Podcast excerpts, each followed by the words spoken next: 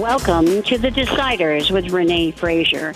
This is Renee Fraser, the founder and CEO of Fraser Communications. We're the leading woman owned and woman led advertising and marketing firm in Southern California.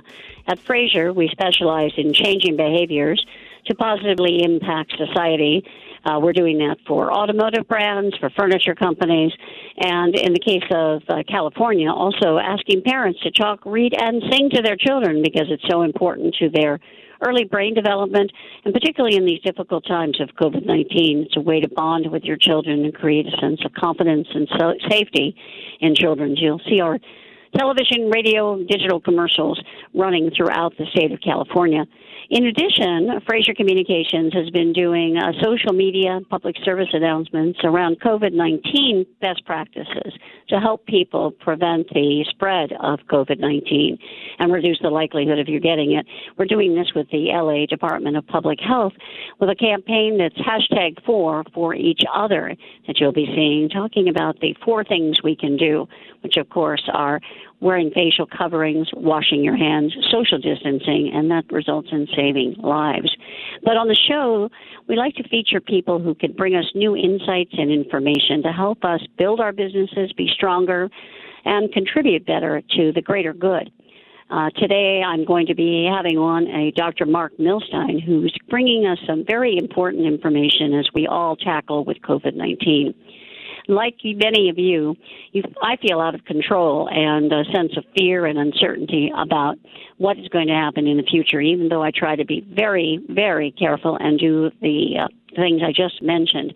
I practice all of those behaviors and I minimize my extent, the extent to which I'm outside as we move, though, into the reopening, I think many of us are assessing our own risk and wonder, what can I do?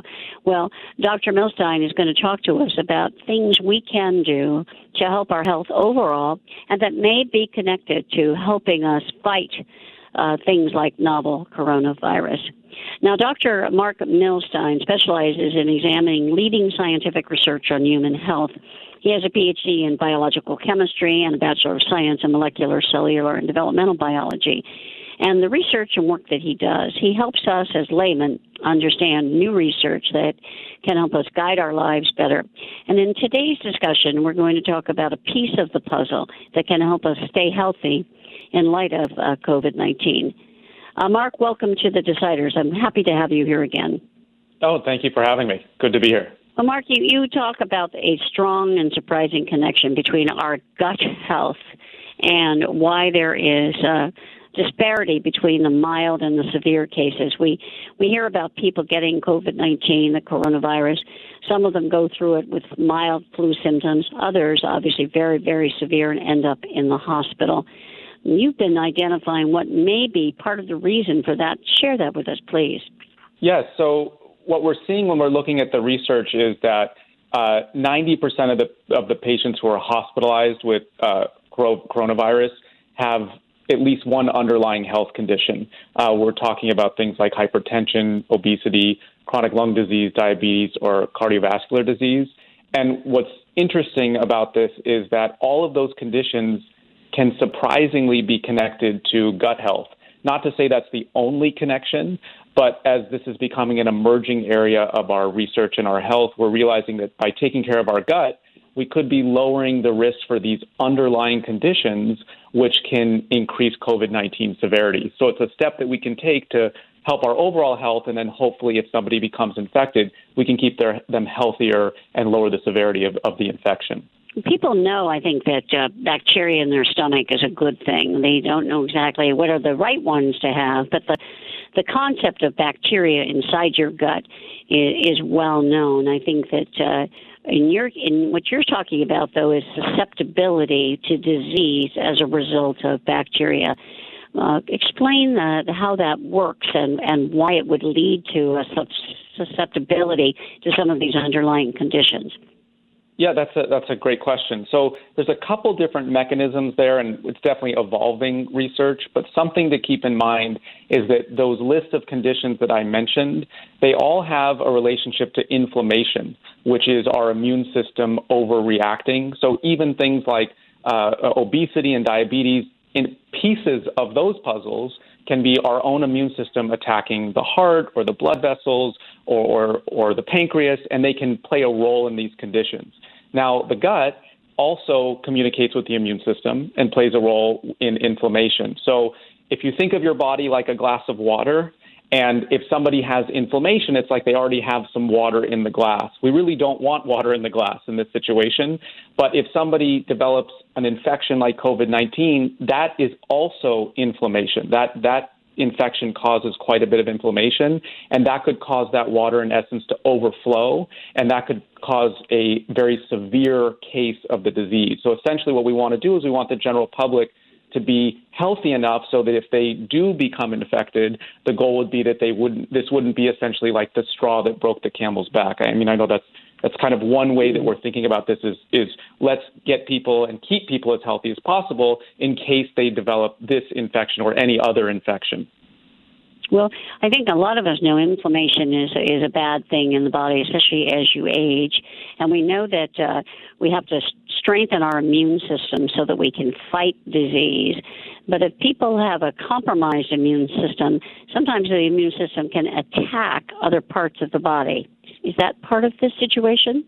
Yes, that's and so what we're learning about COVID-19 is that the way this virus works is when it's often very dangerous is it actually tricks the immune system. It tricks the immune system into going into overdrive and causing what we're calling a cytokine storm, which is basically too much inflammation in the body. In many cases, it's not the virus itself that's doing all the damage. Uh, the virus can be damaging, but it's it's tricking the immune system into having an overreaction. One way to think about this is if if there was a break-in at your home and uh, you called the police and they showed up, they would handle it. But if you called the whole U.S. Army, the army would probably do more damage to your home than just the burglary. And so the idea is, mm-hmm. is that we want to balance the immune system. We want to keep it in, in, in good balance so it doesn't over or underreact. And interestingly, the gut communicates to the immune system and keeps it in balance. And that's another piece of this puzzle. So let's talk about that. let's go back to the bacteria in the gut and uh, how does that uh, help to prevent the immune system for, for going into overdrive?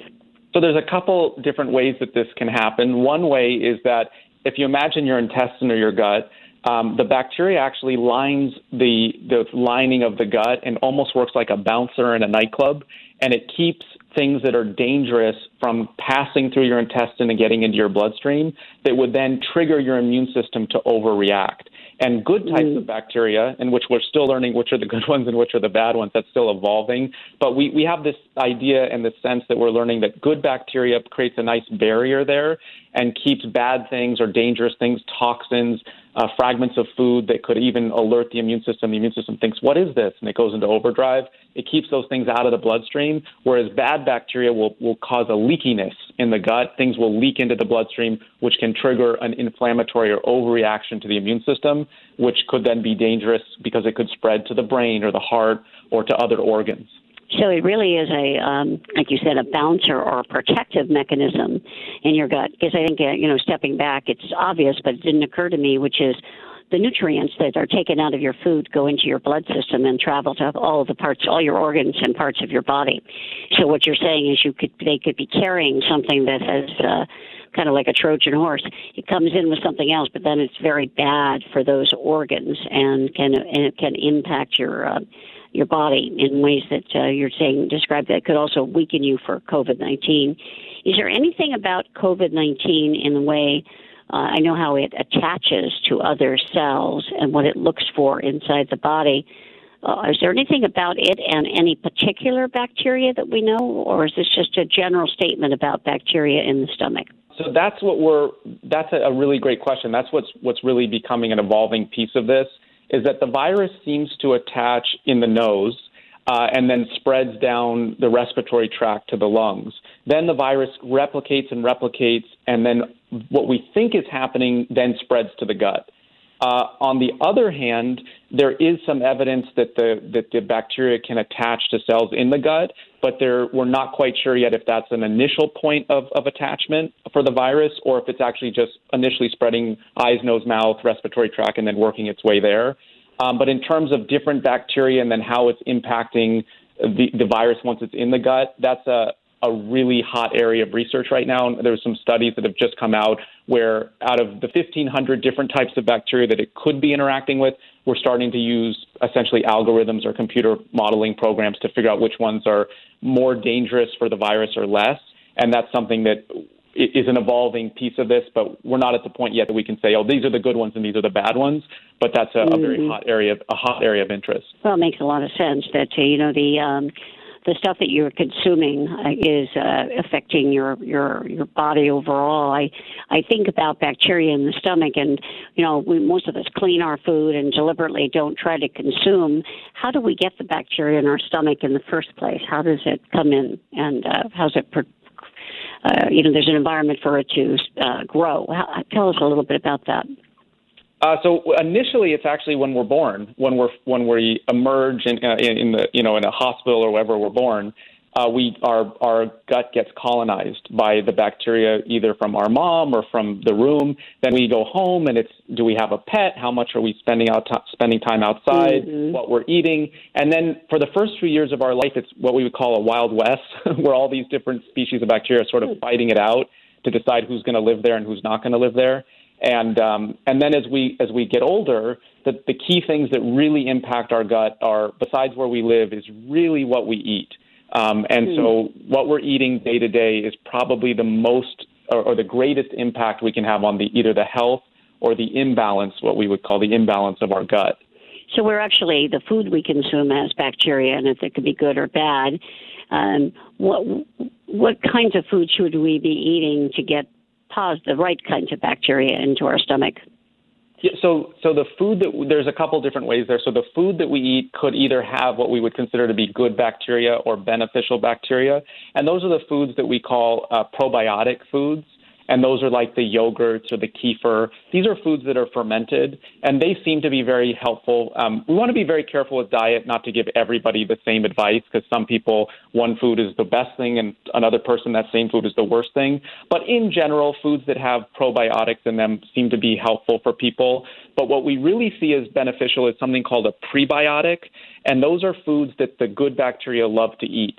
And so, if the good bacteria is eating, if we're feeding the good bacteria the food they want to eat, they grow and multiply. And the good mm-hmm. bacteria love to eat essentially vegetables, uh, healthy fibers.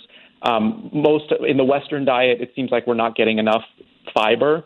Um, again, some people, you know, we want to be careful with people who have underlying conditions, but for the general population, getting uh, ample amounts of fiber at each meal, it can be as simple as just making sure there's some vegetables on your plate, things like nuts and beans and things like that. The good bacteria eat that food, they multiply, and then what we want to do at the same time is sort of starve the bad bacteria. The bad bacteria pretty much like to eat fast food, processed food. they, they love they love processed food and fast food. A lot of things that you know are pretty delicious, but uh, we want to keep it to a minimum, and then we can try to you know make those those beneficial bacteria, make those good those foods that they like to eat as as as appetizing as possible. It's interesting that you know some of the things we we know are bad for us. So processed food in general, and and uh, fast food because it's fried and it's often got uh, a lot of the nutrients taken out of it. Mm-hmm. That makes it. You know, we know we know from a general health standing, you, the quantity of that you eat should be lessened. But where did the I don't understand. Is it what the bacteria like those ingredients? What is it about the the fast yeah. food that they like? What what are the ingredients that are bad bacteria are uh, yes. So what happens is is that um, different types of bacteria like to basically digest certain foods. So just to take one step back, essentially you go out and you get food. We all get food. And a lot of it we can't digest. It actually makes its way to our gut, and then our gut amazingly digests it for us and then allows it to be passed through the bloodstream in a way that's safe. Um, also, the bacteria synthesizes and makes vitamins for us, the good bacteria. And the good bacteria like um, these basically certain types of chains of carbohydrates that they love to munch on them, and then they release a chemical that's actually very uh, calming for inflammation in the gut. It's something called butyrate that they, they, they release. Um, and then the bad bacteria, they seem to like things, they like to eat and digest uh, things that are in high, high saturated fats. They like to eat, mm. some, like you said, foods that are fried, and they also mm-hmm. seem to like Um, when you look on the back of anything you're about to eat and you can't pronounce the ingredient, it looks like it looks like a chemistry experiment, not food. Mm-hmm. They seem mm-hmm. to like that. That they like those types of things. They like to digest that, and very likely our gut, you know, evolved over a very long time, and we're not. Our gut didn't, and the bacteria. We basically have a symbiotic relationship with with the good bacteria, and so you know, for a very long time, we've been eating things like fiber and and people who eat these types of very uh, natural food diets have seem to have healthier guts.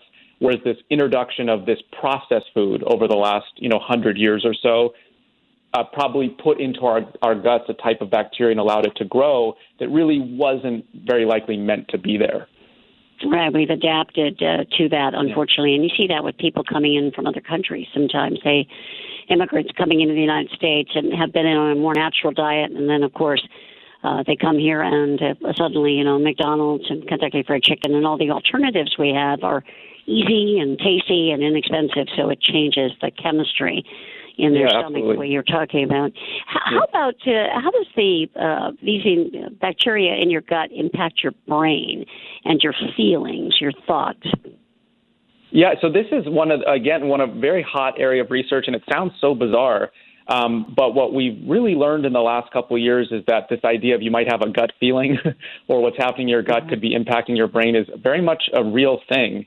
And so what happens is is that the bacteria in your gut, uh, what we would call, and I know we're using kind of a general of good bacteria, good species of bacteria, when they when they're um, digesting food, they can release chemicals and they can release byproducts, and those byproducts can interact with nerves that run from your gut to your brain, and those those you could think of those chemicals as almost like stimulants, and think of the nerves that are running from your gut to your brain almost like a like a guitar string, and mm-hmm. good bacteria will actually essentially strum that string, that nerve, in a way that's calming, and will actually send mm. calming messages to the brain Whereas what we would call bad bacteria, what it seems like can be happening is they can be releasing chemicals that can stimulate the nerves in our gut and actually stimulate those nerves very quickly and give people feelings of anxiousness.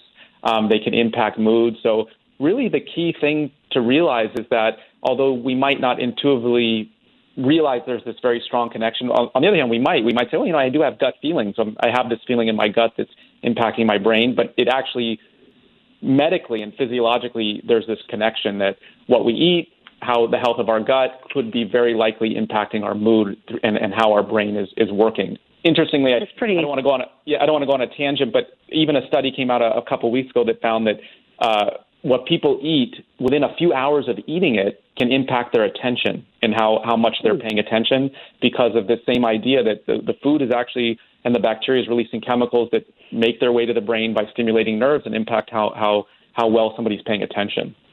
So, well, you know, the the way I know that is caffeine, right? If you uh, consume coffee or uh, you know chocolate, even with a lot of a lot of chocolate, you may feel some kind of a sensation. Caffeine means you can focus. That gives you a sense of energy. But you're you're saying uh, in these foods it was a different kind of feeling. Can you give an example from the, the recent research? Um, yeah, so what they found is that, for example, in looking at anxiety research, um, they, they, they've done a variety of different studies where they've looked at using probiotics. So those are what we believe to be good bacteria, and they looked at supplements. And so the supplement industry is a, booming industry, but they didn't find that the supplements did that much. But what they did find was that in individuals who changed their diet and they started having more of what we, we talked about as this prebiotic, the food the good bacteria likes to eat. So at each meal, they introduced things like fiber, nuts, beans.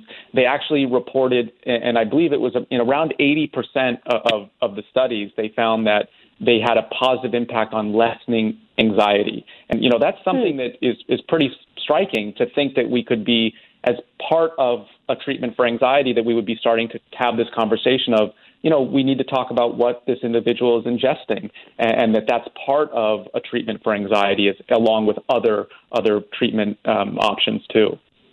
Yeah, that is rather surprising.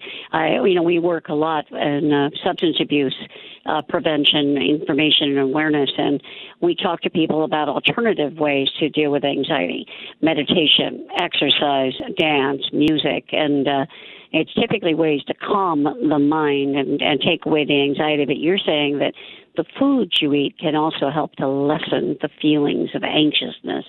Yeah, Hmm, uh, interesting. Yeah, so what yeah, what we're saying is and what the research is showing is that it's it's not to say that the food would take away the root cause of the anxiety, of course, but the food could be something that could uh, lessen the exacerbation of those feelings.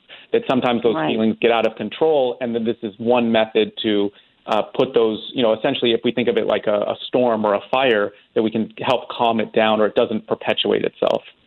Interesting. I think, you know, I do do know that when people are anxious, sometimes they also feel it in their stomach, right? There's a tension and a tightness uh, and pain in some cases. So it sounds like it could relate to this. So you're talking prebiotics, not just probiotics. When I think of probiotics, I think of things I have to purchase in the store that are uh, like a, a special yogurts and, and kefirs.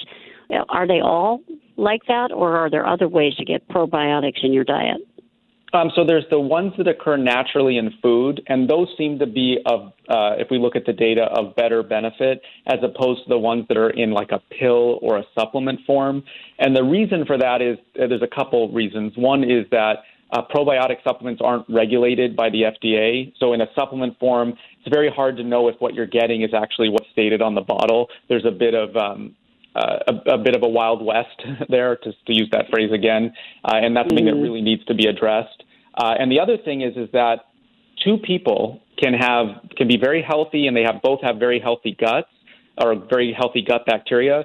But the species living in person A versus person B are different combinations. So it's not simple. And and to say that we're just going to throw this type of bacteria into the mix and solve the issues. We wish it was that simple, but it, it, it, look, several years of research are really showing us it's not it's not as simple as a pill for most most cases and most people. Instead, it's more of a dietary change um, that allows Yeah, the, this it. rebalancing. Yeah. rebalancing. Yeah, you mentioned also the environment. We were talking about how people can be affected by what they eat in terms of their mood and brain, uh, but also the environment affecting what kind of bacteria. Were you thinking about pollution, or what, what? Are the environmental factors that might influence people's gut and the bacteria in their gut? Yeah, so you've hit upon, I would say, is probably the next big thing, which is realizing that the pollution in our environment is having an impact on our gut bacteria and thus having an impact on our brain. That pollutants and toxins in our environment are what the research in, is really starting to show is that it can cause an inflammatory event. Um, that our body doesn't really know what to do with those toxins. It starts, the immune system starts attacking them, and that attacking mechanism can get out of control and lead to an inflammatory event. So it really becomes an issue where we start to realize that uh, the health of our planet is also the health of our gut, which is also the health of our brain. That we're we're in a symbiotic relationship with with the planet too, um, Yes, in, in terms of our brain health. Yeah, I think we're beginning to see that in terms of uh, certainly with COVID nineteen, and people are uh, much more sensitive. I I don't want to leave the show without giving people some positive uh, input. How can people optimize their gut health and reduce the risks uh, that they might, in fact, have this negative and more severe reaction to COVID nineteen? Yeah, so I think that that's where we have some really positive good news is that in all this complexity of your immune system and your gut, I mean, these are the, and your brain, we're talking about the, essentially the three most complex systems in the body. Um, with all this complexity, the really good news is that it's for some really simple things that seem to make a big difference.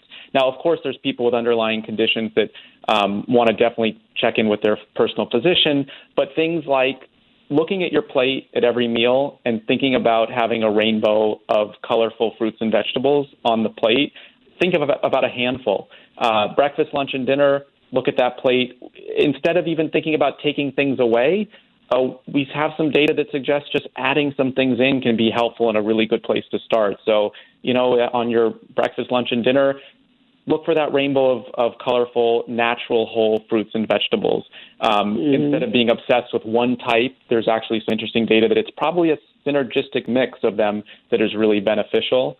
Um, another thing that it seems to be really helpful is we want to use medications when we need them, but we don't want to. When you hear about this, you know, be careful of taking antibiotics when you don't need them. That's part of this conversation. They're absolutely amazing, life-saving uh, tools, but we just want to use them when we need them because they they can disrupt gut bacteria. Um, we don't need to. We want to be definitely be aware right now of our our hygiene. We want to be washing our hands, and if we want to use hand sanitizer, that can be very effective. Uh, but we don't need to be using antibacterial soaps. Um, those antibacterial soaps were a rage a few years ago. Some of them are actually being uh, outlawed because they can have some chemicals in them that are actually uh, can throw off our hormone system and possibly our immune system. So sticking to old-fashioned soap and water. Uh, definitely want to be washing our hands regularly in these times, and so that's important. Um, but we don't need to we don't need to scrub up with these like you know heavy antibacterial. Right. Just you know right. just the the um, the hand sanitizers that are just essentially mostly uh, alcohol and some good old fashioned soap and water is good. So really, just some really yeah really important take home messages. Um, that the good news is that we have a lot of data that these little simple things actually make a big difference. Good advice, Marc. Thank you very much. Dr. Marc Milstein, advice we can live with to st- strengthen and give us the right bacteria in our gut, which can affect our, our moods, our feelings, our brain, and uh, propensity to get a serious case of COVID 19. Thank you all for listening to The Deciders with Renee Fraser. As you know, Fraser Communications is a full service advertising and a marketing firm. Contact us at Fraser Communications to learn more.